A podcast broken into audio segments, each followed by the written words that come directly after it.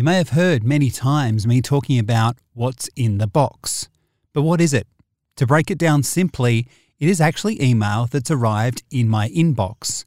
It may be from record companies or from artists, but it's come via the inbox, and of the thousands that I get and read every week, I've just chosen a couple to share with you. Of course, the more that I get, the better that mix can be.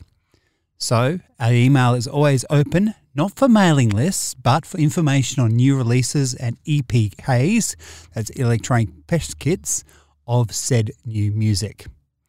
That's how the What's in the Box works.